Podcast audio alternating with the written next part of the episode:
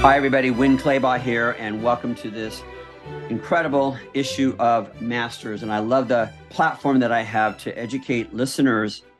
First of all, educating myself because I do a lot of studying before I start interviewing these wonderful guests that I'm privileged to get to know. I was introduced to this wonderful man, Ruben Watson, who I'll I'll share a little bit more about who he is and the work that he does.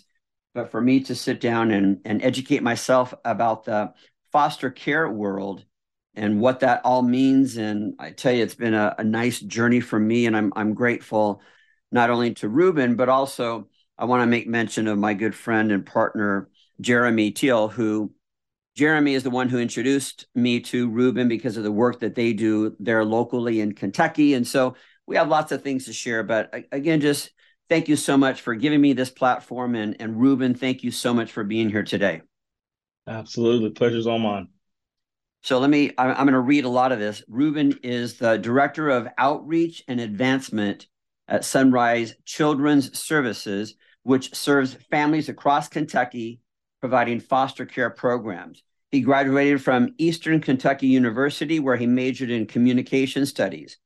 Ruben has spent his career learning how to give back and trying to empower others within his community, both in his current role and in his previous role as the volunteer and guest services manager at Ronald McDonald House, uh, a name that most of us absolutely are aware of. I want to read a little bit about uh, Sunrise Children's Services. They provide care and hope for hurting families and children. I, I pulled this from the website, by the way. Children's Sunrise Children's Services has been at the forefront in the fight to protect Kentucky's children since 1869. Yes, you heard me correctly. 1869, because at the close of the Civil War, families in Kentucky were left devastated. And as a border state with torn loyalties, Kentucky saw families split and broken by the conflict. Death, sickness, and the poverty that followed left many children orphaned with no one to care for them. So today, Sunrise is a home for children who have been abused and neglected, children whose lives have been scarred by unspeakable physical, sexual, and emotional abuse, and who have been removed from their homes. From the president of the organization down to their direct care staff, their goal at Sunrise every day is to provide a place of refuge, of hope, of love, and of healing to these children whose lives have been devastated. For these children, Sunrise is a place where they can begin to feel safe, a place where they encounter adults who give them unconditional love, and a place where they can begin to learn that the world can be a good place. And there's so much more that I, I am hoping to share, things that I have learned about them by doing my research, including what's on your website there at Sunrise Children's Services, there were several stories that were told, and I I pulled some of those, and maybe we'll be able to share some of them because I think that for people to get involved, for people to want to engage their time and their money and their passion and their skills and their talents to make a difference, it's necessary to hear the personal stories. It's necessary to put a face on the cause, on the challenge, so to speak. And so again, Ruben, thank you so much for being here today. And you obviously have a story to tell as well, which is probably what brought you to this work. so again, welcome, Ruben. No, thank you. And thank you for doing an amazing job and making my job a little easier uh, with doing all your research. And it is an honor, like I said before, and a pleasure to be able to share uh, about my story and my connection to Sunrise, but also to share the story of many others. And and my hope is that with uh, an opportunity like this platform like this that others will become educated. They'll have understanding of what they can do within their own communities and ways they can serve and love and think through and really bring hope to the hopeless and to help bring healing to our communities which is in desperate need of healing uh, as we look at our, our children and, and the next generation. So thank you. So if you don't mind i know that you experienced multiple foster homes crisis units mental hospitals and battles with suicide, with your self worth. Can you share with us your story? Absolutely. Well, uh, you know, as we get into my story and get into uh, the things that I've been through, I think it's important that anyone who hears this hopefully hears a story of hope. And I hope anyone who hears this sees it as an opportunity to overcome. And I hope that it challenges and encourages those who maybe come from broken homes, come from broken situations, and who may be in places of hopelessness, that they realize that it's just a chapter of their story and that their story is not done being written yet. And so I always want to tell people to be encouraged by my story. That's perfectly okay to be broken with me and walking through the brokenness as you hear some of my story, but to be encouraged because the man that I am today is because of things that I went through in my past. And I can now say I am I am a champion in my life and that I've overcome the traumas of my past. And, and I hope that that provides encouragement for other people. And when we talk about my story and things I've been through, and you know, I was given it for adoption at birth, and there's a time period, a time frame that you can choose uh, the biological parents to come back and be involved. And my biological mother chose to do so. And uh, when you talk about that and rewriting uh, the aspects of my story, that family that was supposed to adopt me became my God family. I bounced back and forth between the two homes in the first early years of my life back and forth, back and forth. I've learned recently in the last few years that that was because of financial benefit from my biological mother. My biological father was never part of the picture. And as a result of that, what became to be more and more evident was I didn't have value and worth. And um, I didn't have value worth in the eyes of the people I thought were supposed to love and care for me. And that battle became evident. That battle became internally for me very present. I developed anger and rage. Um, the home that I grew up in had drugs coming in and out of the home. Um, we moved from apartment to apartment, uh, and that was just the upbringing that I had. At a very young age, um, I began to deal with child abuse and neglection. And my biological mother, because of some of her mental health issues, being a paranoid schizophrenic and bipolar, there were some real struggles that she had. And I learned as a kid how or what my evening was going to look like by the close of the door, by the footsteps down the hall. I knew whether I needed to put on extra clothes to try to protect myself, to try to run away through my window, um, or try to go to a friend's house. I knew what it meant to try to protect and uh, keep myself safe. And as a result of those things, back and forth, back and forth, and knowing uh, and having to break into my biological mother's room for food at times and having to choose to fight uh, for my own safety at times.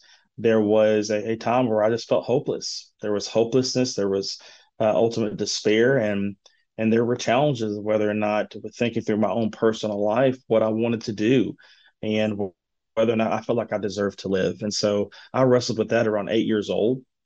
I'm the first of a few attempts of questioning and challenging whether I feel like I uh, belonged here. So at eight years old, you were already feeling and believing that. Correct. Yeah. And there was the first of two attempts for myself and, and truly questioning that and not knowing what to do uh, because the one parent that I thought was given to me did not love me in the way that I saw other people loving their kids. And so I thought, oh, this is my fault. Um, this is because of me. And if I can't be loved, then I don't want to be here. And at eight years old, you know, it was the first of a few different attempts in my life um, with rethinking whether or not I thought I need to be here. And I am here by grace and knowing that that was just a chapter of my life that wasn't through yet. And there was more to be written for my story. Soon after that, I was actually placed into the foster care system uh, that became more of my saving grace. At what age were you when you entered the foster care program? Uh, nine years old. And I went to foster care. And, you know, in the state of Kentucky at the time, there was a level system to where you had one through five. And one would kind of be your, your kiddos who maybe have been impacted by trauma, who maybe were more of your infants or more the easy to deal with kind of kids, all the way up to level five, which were your immense anger, um, legal issues, constant fighting, the most difficult of kids. And you were considered to be at what level? What what level stage? five? You were okay. I was at level five at the age of nine. You have said that. First of all, it's rare for a teenage boy, especially a teenage African American boy, to find a family that would adopt you. Mm-hmm. Correct. And we talk about the need of of providing homes from the foster care standpoint, teenagers have the biggest difficulty being adopted because by the time you're a teen, the world has already shaped and molded you. And there are some difficulties that come with that. Um, when you look at my life, by the time I was 14 years old, as a teenager, I had already been through 13 different foster homes, a few different mental hospitals, uh, multiple crisis units, and had already been uh, through the ringer and had already been in a place in which I had to learn coping mechanisms to survive. Um, and that's what's unique about my connection to Sunrise Children's Services is because in the midst of all of that trauma and pain that I was dealing with, and no one else would take me in, and Sunrise became my safe haven. And Sunrise actually was the only home that would say, Hey, we'll care for you when the world has cast you to the side. And that's what's so beautiful about now in the job that I have working at Sunrise is that I'm getting the opportunity to instill hope in kiddos who are just like me, who have been cast away to the side, whose parents have have left them to the side, and redefining the orphan to where there's maybe parents within the homes, but those parents might not be present emotionally. Uh, those parents might not be present uh, physically, and there's a brokenness that comes with that. And so when you talk about the difficulty of of being adopted and even being fostered as a teenager with all of that trauma that you feel and you experience, there's immense amount of difficulty with self value and immense amount of difficulty of not dealing with self sabotage and not dealing with trying to create your own chaos so that you can feel safe. And that's what I get to do every day is to help instill that in, in kids and, and providing that clarity, but also providing, helping provide hope um, with what we do at Sunrise Children's Services. So, Ruben, you say that you create chaos to protect yourself or self sabotage to protect yourself. What do you mean by that? So as a kid, what I began to learn was if I hurt first, then I can't be hurt. If I hurt first, then there won't be an, an opportunity for me to have to be vulnerable. Um, it means I can control the chaos, I can control the narrative. If you throw the first punch, it's much easier in a fight. And as a kid, I learned that very early that if I hurt first, that means that if I get moved to a different foster home, that it's my decision. It's not because someone doesn't want me. Um, if I choose to act out in school and get into a fight, then I get put in alternative school. It was my decision, and no one else was going to have power over my life or power over me anymore. And that's something that I decided to do very young in order to survive, because that was the only thing that I knew to do was to survive. I read that you also felt that as a kid that you were too bad to love. Mm-hmm. Tell us about that. Yeah. So when I looked, when I looked at other friends of mine growing up, I didn't understand why their parents chose to love them in the way that they did. When I would go and these kids would have video game systems, when they had food on the table, when they had sweet snacks, when they had hugs and kisses, and when they had dads that were there and were present with them and moms that were there and were present with them with their families and siblings that were there to love and to cheer them on at football games and basketball games i thought why not me why is it that my dad did not choose to love me and the only explanation that i had at the time was it must be my fault um, it must be because of something that I've done. It must be because of something that I created.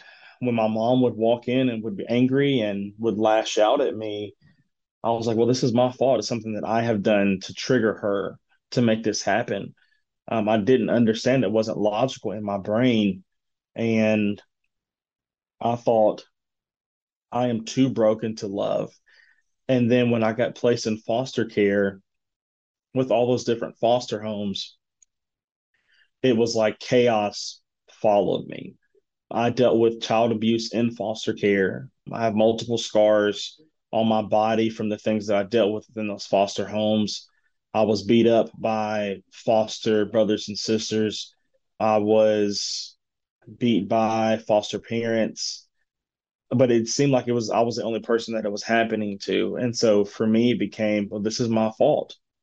If it's not happening to anyone else, that it's my fault. It's because of something that I've done and I'm not deserving of love. I'm not deserving of care. And not only not deserving, but I'm incapable of being loved and cared for because the world around me communicated those lies. So, at what point did you become introduced to this incredible organization, Sunrise? So, after I traveled from foster home to foster home and crisis unit and mental hospitals, there had been an, a reluctancy from any other foster families to take me in. And so, by the time I was about 10 years old, no foster family would take me because I had a rap sheet of sorts that said he will cause chaos, he will break things, he will fight. And when that happened, there was no other place for me to go and to live. And Sunrise, with what we do that's unique and how it even served me, is we take those kids. We have the opportunity to serve and to love on those kids and Sunrise for me, like I said, became my safe haven and provided me an opportunity to be loved unconditionally. That the care and love for me wasn't because they were getting anything from me. It was because they said, Hey, we're going to choose to love you. And so Sunrise during that time frame, which I was there for two years. Um, so Sunrise has a housing facility. Correct. So Sunrise we have not only do we do foster care, but we also go through and we have four residential campuses or, or children's homes across the state. And what's beautiful about that is that we serve all different types of populations with kiddos involved in that. Uh, and we're actually opening a fifth here soon. And so we serve anywhere from five years old to 18 years old within our residential campuses. And so we have one campus that is just for sexual violence victims, um, with sexual violence victims with boys and things that trauma they've experienced. We have a girls' campus, which does a lot of the same things and serving teenagers. And then we've got two other boys' campuses that are really unique. We have an outdoor program that's called our Cumberland Adventure Program. Then we have a, a Danville campus in Danville, Kentucky. Um, that's Woodlawn PRTF, which is just an opportunity for even some younger demographic of kiddos to be served and loved and cared on. And um, I was one of the kids that had the opportunity to go and to be loved and cared on at Sunrise Children's Services. And then from there, did you go back into foster homes, or is, yes, is that yes. when you got adopted? What was uh, unique for me and one a cool thing about my story is when I bounced from place to place, there was a foster family. There was only one that really wanted me. I didn't know that they existed uh, until I went to Sunrise and I had a few home visits. And so you go and you get to meet potential foster families and things like that. Well, there was a family that had been chasing me across the state for about three years. Didn't know it at the time, but where I bounced from so many different foster homes and so many different places, and I had so many different social workers, no one knew where I was at. And because I was at Sunrise and had stability for a little bit, they were able to find me.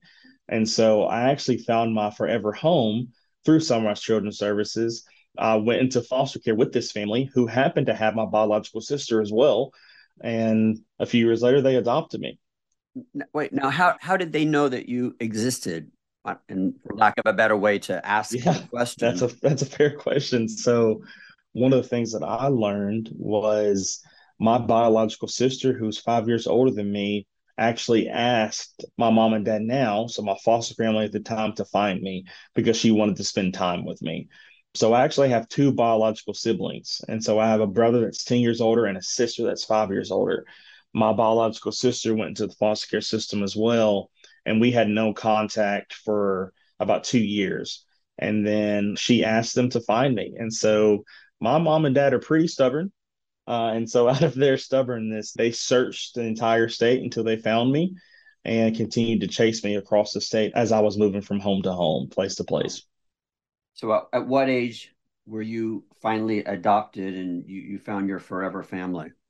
So, 14 years old. I, I have to ask, like, what did that feel like?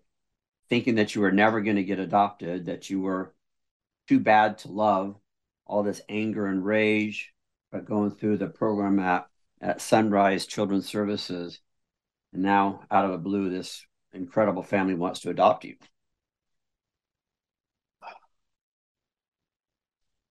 That was the first time in my life that someone had stepped in outside of Sunrise, um, had stepped in and said, I'm going to choose to love you through your mess.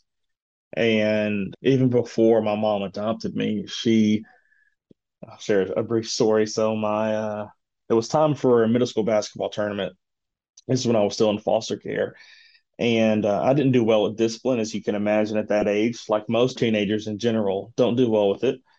I had done something at school, and uh, as a result of that, my mom said, "You know, you're not you're not going to get to play in the tournament game today." And I was like, "Yes, I am." And she said, "No, you're not." And I was like, "Well," I said some other colorful language, and then I then responded and said, "You know what? Send me back to Sunrise. I don't want to be here. I don't need to be here." And I began to act out and lash out. And what ended up happening was my mom, in the midst of all the chaos that I was creating, she looked at me and she, she said, uh, Ruben, it doesn't matter what you do. I said, You're mine. You're not going anywhere. And uh, that was the first time in my life that I had unconditional love. And that was even before she adopted me. She said, You're mine you're ours and there's nothing you can do to remove yourself from what we're doing and us choosing to love you and so to be adopted to be cared for to be loved on during that time frame and to be loved on in that way i didn't understand the impact it had on me then. Uh, but now as an adult and even having a child a, a beautiful princess now um, to understand what type of love they were truly showing me and saying you're our you're ours.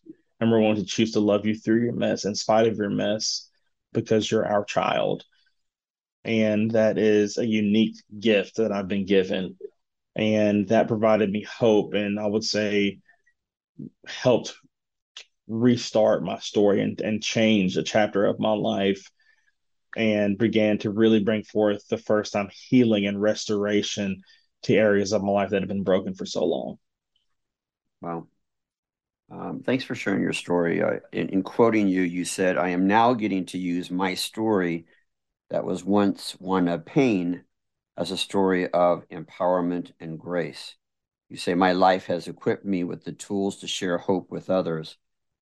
So, talk to us because it seems like this has been the career path that you have chosen since graduating from college you have found yourself in positions to serve your community and specifically the underprivileged or underserved communities. What do you attribute your desire to serve to?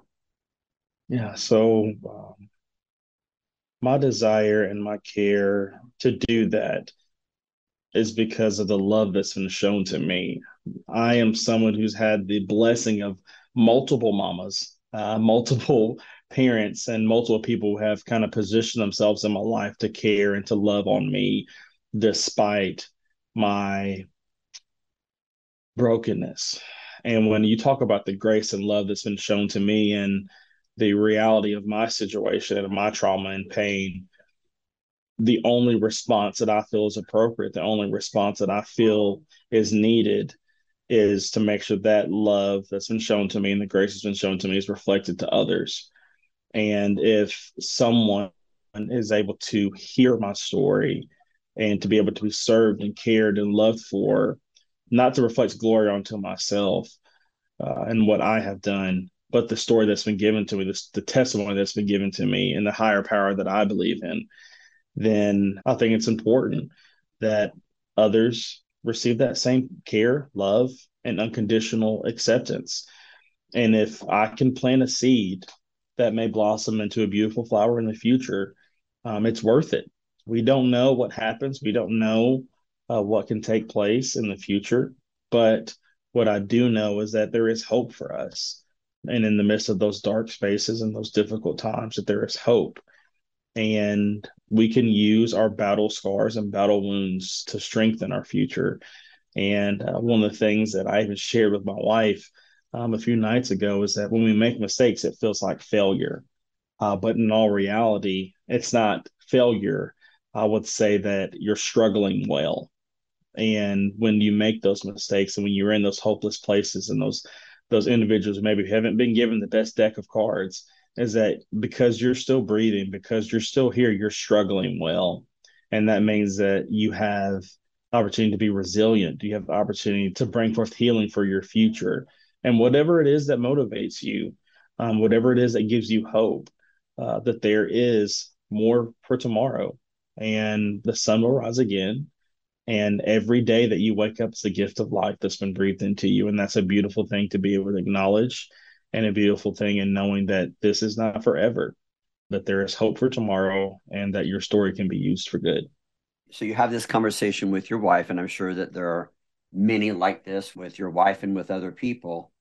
Uh, with that message, the sun will rise again. But how often does your past sneak in?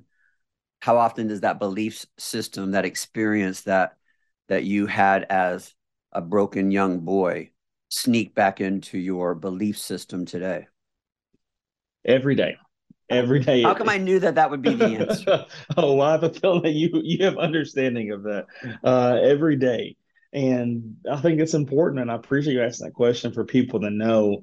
Turning the the page on that chapter does not mean that there's not going to be a residual effect. So, you know, when you talk about struggling well, that means that you have to choose to fight for yourself every day.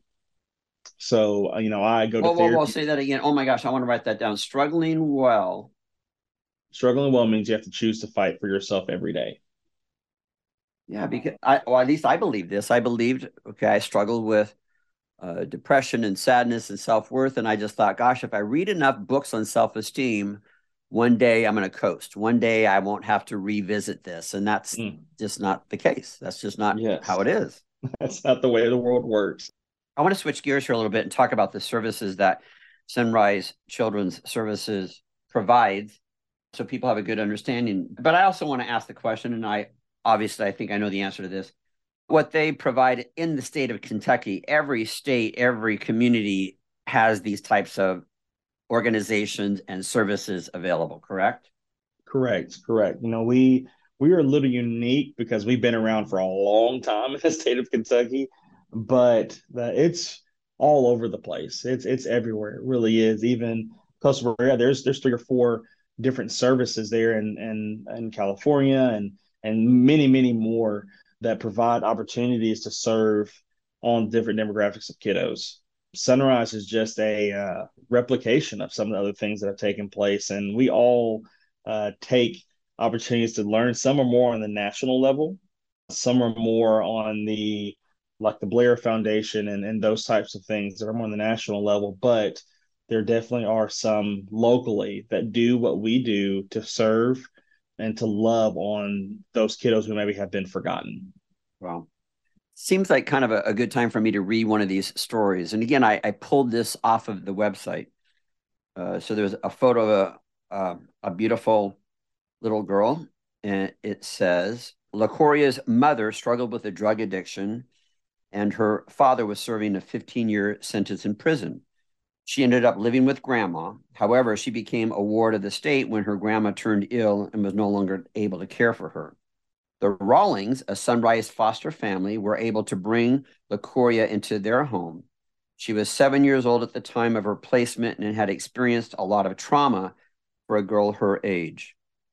This other's beautiful photo of a little boy, Mikey, came to Sunrise and then went directly to the hospital. His parents forced him to hold his bowel movements, which gave him a horrible internal infection. The abuse he experienced within his home was horrific. Sunrise worked directly with the medical treatment team as he slowly healed. Mikey did heal physically and was then discharged back into the care of the Sunrise Psychiatric Treatment Facility in Danville. For the first time, Mikey experienced a safe place where he felt that someone loved him. And there's several of these stories that I pulled from the website that people can can go and educate themselves about because I think hearing these stories absolutely gives us the motivation and the drive and and maybe the, the courage. What do they say? Courage is you have that fear. And this is not an easy thing to talk about. This is not an easy uh, pill to digest but for us to be aware uh, courage means that we still have that fear but we do the right thing anyway. We still get mm-hmm. involved and we do the right thing. So talk about the different services that sunrise children's offers again, with the intent of educating our listeners about similar services that they can look into, that they can fund, that they can support. Yeah. So when you talk about Sunrise, what's unique about what we do is we're kind of a Swiss Army knife. And by that, I mean we provide a ton of things all underneath one umbrella. And you can take anyone that's listening, you can take all these different branches and I'm I guarantee that you could find someone that does something similar within your communities.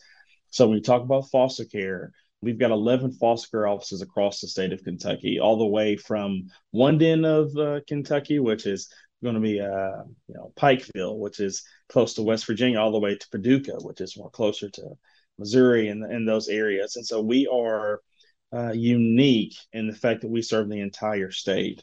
Uh, we do therapy and counseling for families through our community based services and choosing to be a resource for the community in that way. And nearly everyone has someone who's something something similar with therapy and counseling within those areas. You know, we talk about foster care and the need for parents across the state. That is a huge need. When you talk about all the different things that have impacted us over the last few years and the the difficulty that we've had within the nation and across the world, the brokenness of homes and the need of families has grown more and more. And when you talk about Sunrise and what we do as an agency, we just try to do all those things under one umbrella um, and trying to do our best to maximize our resources, maximize our relationships, and maximize the opportunities to choose to love on the community well. So, someone listening to this, they say, okay, I want to go all the way. I want to become a foster family. What does that look like? Yeah. So, depending on what state you're in, everyone kind of has different rules and regulations. But I would say find a local agency. Some states have foster care agencies, and then some states have private agencies. And so you can contact and see, and I will search in your area to be able to look and see who may be available to be able to go through. There's a training process that you have to go through, uh, accreditations and things like that that you have to go through. And depending on what type of child you would like to love and care for, uh, and with opening your home, it takes different type of training. And so when you talk about uh, maybe a child that maybe special needs and, and special to love, uh, there might be things that are needed with repairing your home or making changes within your home that would come. There might be trauma informed care classes that you have to attend. Um, there are unique opportunities for foster parents across the state to do that. And so there's a some training classes that you would have to take. Contact your local agencies. Contact your local DCBS or you know when you talk about child services within your county, within your state uh, within your city and see how you can get plugged in and involved. And I think it's really important that people know that being a foster parent's a calling, and that is unique. But there are ways that everyone can choose to serve and to love on foster families, possibly. So you can do things like respite care to where maybe you aren't a full time foster parent, but what you can do is maybe give a foster family a break on a weekend. There may be opportunities for you to choose to love and, and care for kiddos in that way that you might have a few foster families within your community that you want to choose to partner with. Maybe you bring dinner to them. Maybe you help provide them and, and love and care in that way. There's ways that we can all choose and serve to love on one another. And it's important uh, that people know that and say, hey, this might not be your calling to be a foster parent, but we can all do something to care and to love on those who choose to serve in that way. Wow. So Sunrise Children's Services has this program called Venture On, which is a program mm-hmm. for kids who are aging out. Talk to us about that because everybody thinks, well, at, at 18, they're good to go on their own. They're at that age where now they're responsible adults and they're good to go. Can you Correct. share with us information about that? Educate us. Absolutely. Yeah. So, for some who don't know, so from a foster care standpoint, when you reach the age of 18, there are two different options for kiddos who are wards of the state. And what it means to be a ward of the state is that your parental rights, your parents' parental rights have been terminated. And that means that you are now in care of the state. Uh, when you reach the age of 18, you can either choose to go on by your own or you can choose to have continual care within the state. And in within Kentucky, one of the things that is there for you, and specifically through Sunrise, is we have something that our Venture On program or independent living program. And that is an opportunity to provide transitional help for kiddos. Um, I say kiddos a lot, uh, but for kiddos who are needing extra support as they go into adulthood. Most people, um, if you look in your communities, when you talk about who teaches you how to wash clothes, who teaches you how to write a checkbook or balance a checkbook, who teaches you how to, uh, with any financial literacy, who teaches you what goes into the fridge and what doesn't go into the fridge. Most of those things are caught or taught from your parents. There are some kids who don't have those opportunities to learn those lessons. And our Venture On program provides opportunity to help teach and instill those types of things within the kiddos who maybe don't have the chance to have parents who are helping them do that. And so we provide kiddos with an apartment in partnership with the community. We help them get into school. We help them get jobs. We help provide a support system for them as they transition into adulthood. And so our Venture On program is really amazing because we kind of get to step in that role of, of being a parent for our, our staff uniquely does and and letting the kids know what's right or wrong and but also it provides unique opportunity for the community to champion our kids and help them with the transition to adulthood. I've heard people compare the support that someone who is leaving prison so post incarceration the support that they receive compared to a kid who is aging out of the foster care program can you comment on that?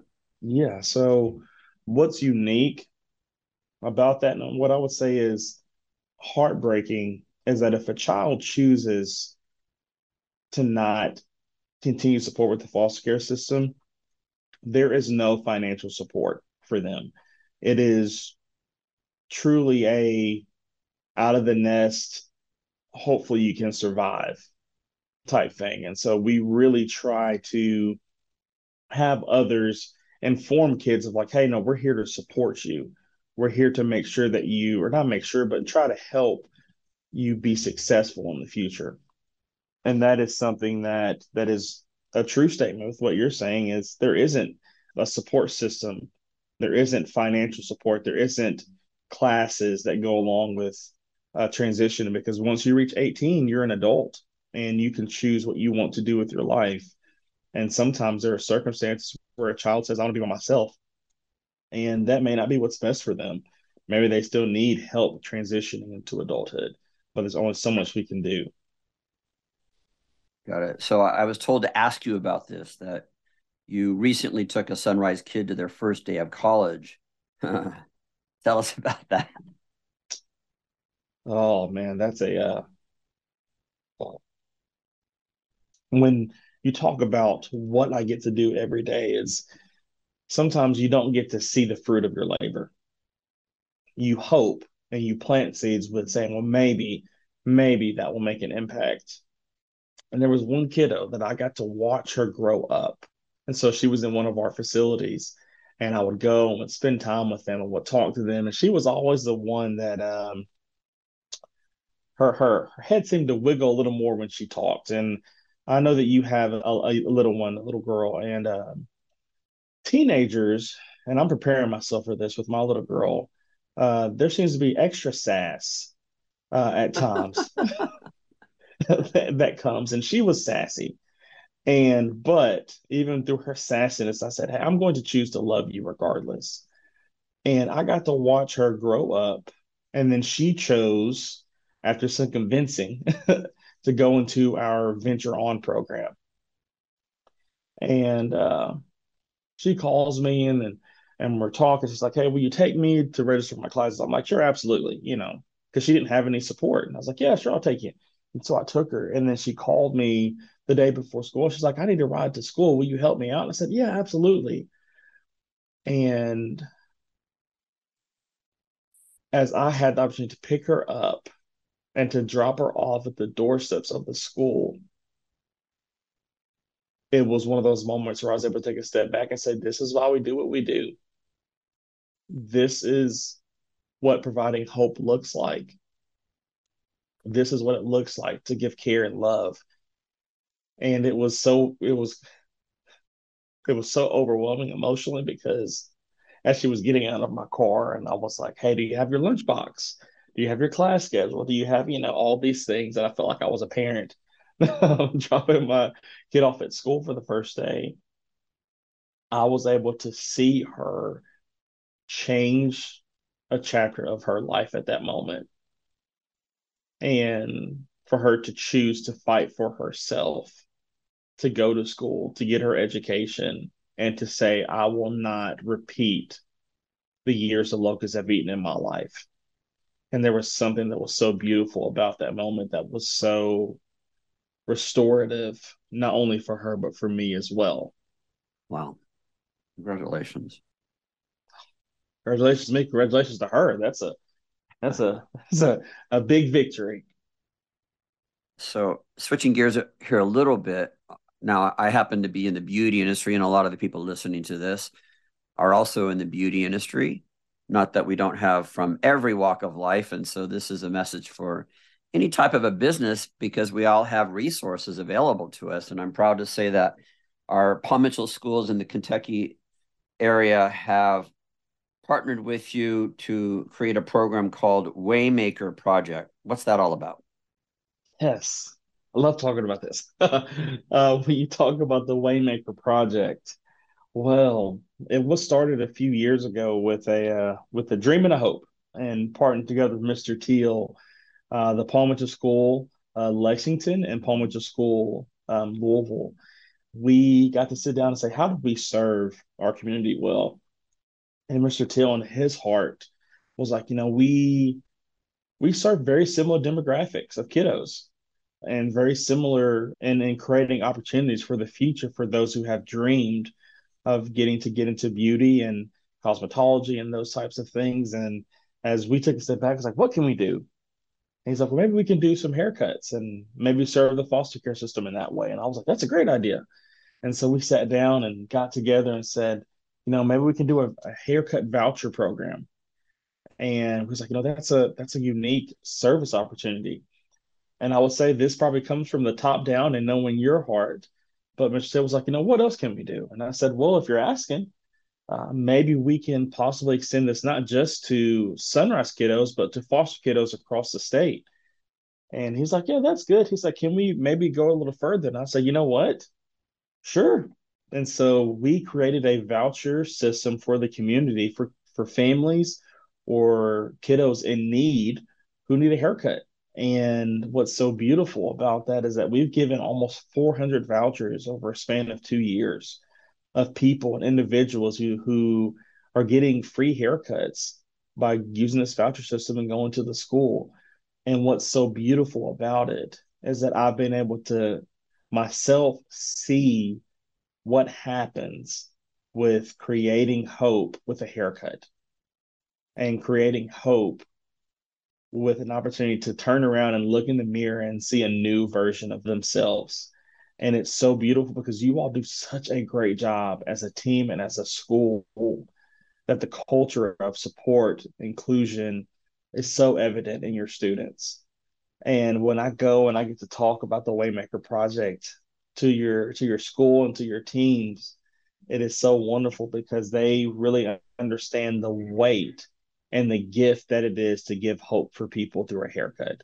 Um, and to be able to instill value and self worth in someone when they're able to pull back and take a look at who they are after a haircut. Um, there's something that's so special about that. So the Waymaker Project is just that, creating a way uh, to create a new tomorrow for the individuals that come and get free haircuts through the voucher system.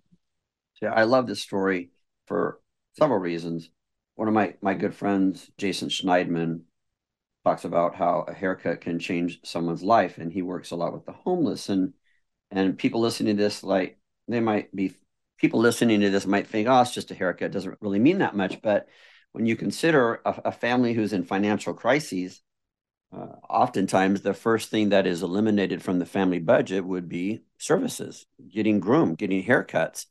And when a child is now ungroomed, unkept, they're at school, they become a target for bullying and all kinds of things. Their self worth is diminished and compromised. And so something as simple as a haircut, and you you said it beautifully there, where they get to see a, a new, different version of themselves is is so powerful. But again, you don't have to be in the beauty industry to offer these types of services. And I, I just challenge listeners, whatever industry you're in, whatever services and products that you sell, get creative. Find ways. How can what we do every single day to put money into our own pocket? How can we also use those services, those skills, those products to serve other people, including the topic that we're on right now, and that is in the, the world of adoption, the world of uh, taking care of and providing services to kids who are in need. So, thank you for sharing that story. And I think that you are a product of this as well. When you were a, a kid, the first time that you were able to go mm-hmm. to a, a barber shop, what did that mean to you? How did that make you feel? Special. To go and to get, there's something special about a salon and a barber shop whether it's the talk well, that's I would agree around. with you on that. There's a, the industry that I'm in, right? well, I can say it. I can say there's something special about walking into that space and to hear the conversations, to hear what happens, and you know, as I have heard, you know, it's it's tough to get up when you have half a haircut, and so to be able to, for someone who's giving the haircuts, I had the opportunity to see that I wasn't just a statistic, that I wasn't just institutionalized, that I was a human. And there was something that was so special about that that was received from me when I went to the barbershop. Uh, I remember going and getting the haircut and seeing the joy of life around me, seeing the joy of people around me, seeing the opportunities to to laugh and to be silly and that's not something I'd ever seen before. And so getting that first haircut for me, going to the barbershop and walking out, and I'm someone that, you know, fresh cut confidence is a real thing. Uh, when you get that, that haircut, the light hits you a little different. And there's something that's comical about that, but also that's so true about how you can then look at yourself. And I didn't have understanding of all those things as a, as a kid, but getting to see someone use their talents to make an impact on my life was really special. You know, for years we worked with an incredible woman by the name of Sister Bonnie, a, a Catholic nun who had a program called Haircuts from the Heart. And the whole idea was that she would raise money to then purchase gift certificates from salons. And the reason why she did it that way was so that when she gave out these gift certificates for these families in crises or children in the foster care program to come into a salon, they weren't there in that salon as though they were receiving charity, if that makes sense. Mm-hmm. They were there like any other guest. In fact, sometimes the salon that was servicing these wonderful guests had no idea the the background of the people that they were servicing in that moment. Oh, and Sister Bonnie, she was so smart. Uh, whenever she bought the gift certificates from salons and from beauty schools that she then passed out to these uh, individuals, part of the gift certificate included the tip. so the stylist was again they, they didn't know who this person was but they got a tip on top of it. And of course it just created a an even more wonderful experience. So so thanks one for day, sharing that. Absolutely. One day i hope we get there. But there's is it's something that's so special. So i can tell you with even the program and and what we started with the waymaker project when I go and get to share about the project, Mr. Till invites me every few months with the new classes that come through to come and to share about the Waymaker project and what it means for the community. The faces of your students and the way they light up in the rooms when they say, Oh, I get to serve someone today. And that's the way that I always try to present it when they are serving and caring on the kiddos or the families is like, no, you're getting to serve someone today with your skill, with your talent, and they light up. And not only that, but what has also been special is that I think there's probably seven to eight people that I have went shared about the Waymaker project, shared some of my personal story and what the impact is for me that have come to me afterwards and say thank you for the opportunity to serve people who grew up like me and that is something that is so special with the waymaker project it not only serves the community well but your students it's been amazing to watch them get restoration by helping serve the community well. The law of the universe. What, goes around comes, comes around, around. Karma, cause and effect. Call it call it whatever you want. Yes. So uh, start to wrap things up here. So you're a father of a beautiful young daughter. Congratulations. so how has your life experience shaped you as a father? Uh so I would say that has come in has come in different stages. there is the immediate anxiety and fear that comes with, oh, I'm going to be a parent. When you first discover that the little one's on the way.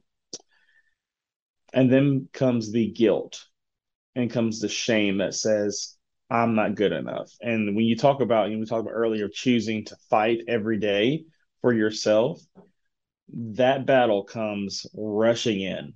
Those floodgates open, and the lies that you have told yourself or that others have told you within your life come to the forefront of your mind. And then when I got to watch my baby come into the world, it was the ultimate clarity of I can do this. And it wasn't just like, oh, my expectations are to be better than what I had, because that's a very low bar. My dad, my biological father, not being there, all I had to do was be physically present, and that was enough. But when I saw her and she grabbed my hand, and as the years have, have gone on, what I've been able to see and how that has changed me as a parent is that I'm going to choose to fight for my daughter every day. And that means that I'm going to choose to love her unconditionally. And that does not mean perfection because perfection is not the goal in my mind and within our home. The goal is not perfection, the goal is in imperfection to show grace. And that means providing a safe place for my daughter to have grace, providing a safe place for my wife to have grace, providing a safe place within our home for me to have grace. And knowing that never, that was never something that I experienced as a kid and it's had a huge impact on me because I can put my head on my pillow and be at peace and knowing that I chose to fight for my family today. And that isn't always easy. And I have failed. But once again, it's not failure. I have struggled well. And those lies of I am unlovable and I can't love, they came up and every once in a while pop their little heads up and i have to then fight back and say no i can love well um, i can show grace i can show mercy despite the fact there's times where i don't know what it looks like but i can choose to do that and so having a little girl brought forth all the feelings all the fear all the anxiety but what it also has done has given me the opportunity to choose to fight for myself and another reason to fight for my family. Wow. That's beautiful. What a, what a perfect way to wrap this up. Ruben, this has been, I know, emotional for both of us, for us to hear this story and to talk about not only your personal story, but the stories of those that you serve.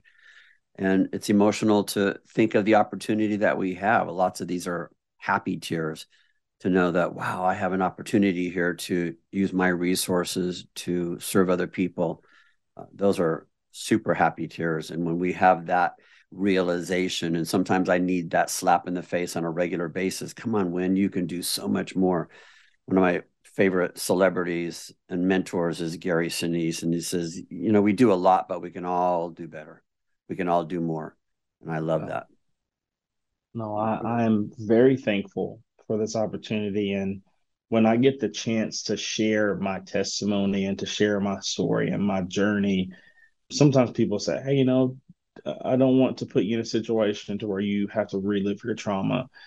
And I appreciate that approach. But also for me, it is a gift that I can take a look back on my life and say, here I am. And I can say, job well done and that is something that I can rejoice in. And looking at my trauma, not as one, like I said, of of, of pain and my story just of pain and trauma, but um, my story to be one of resilience, empowerment, and and being able to overcome. And now, as I, you know, going to about ten years of marriage, and having a beautiful three year old, and doing things within my own job, I'm now getting to see restoration. And so, thank you, Winn, and thank you for you and your team to allow me a chance to walk through what restoration has looked like for me and for giving me the chance and the opportunity to hope to hopefully bring hope for others that they can one day be restored regardless of their trauma regardless of their story of adoption regardless of their story of pain that restoration can also come to them and that all they have to do is to choose to fight for themselves every day and that that struggle is not failure but just an opportunity to build resilience and an opportunity to choose to fight even harder for themselves Thanks, Ruben. This has been incredible. Thank you so much.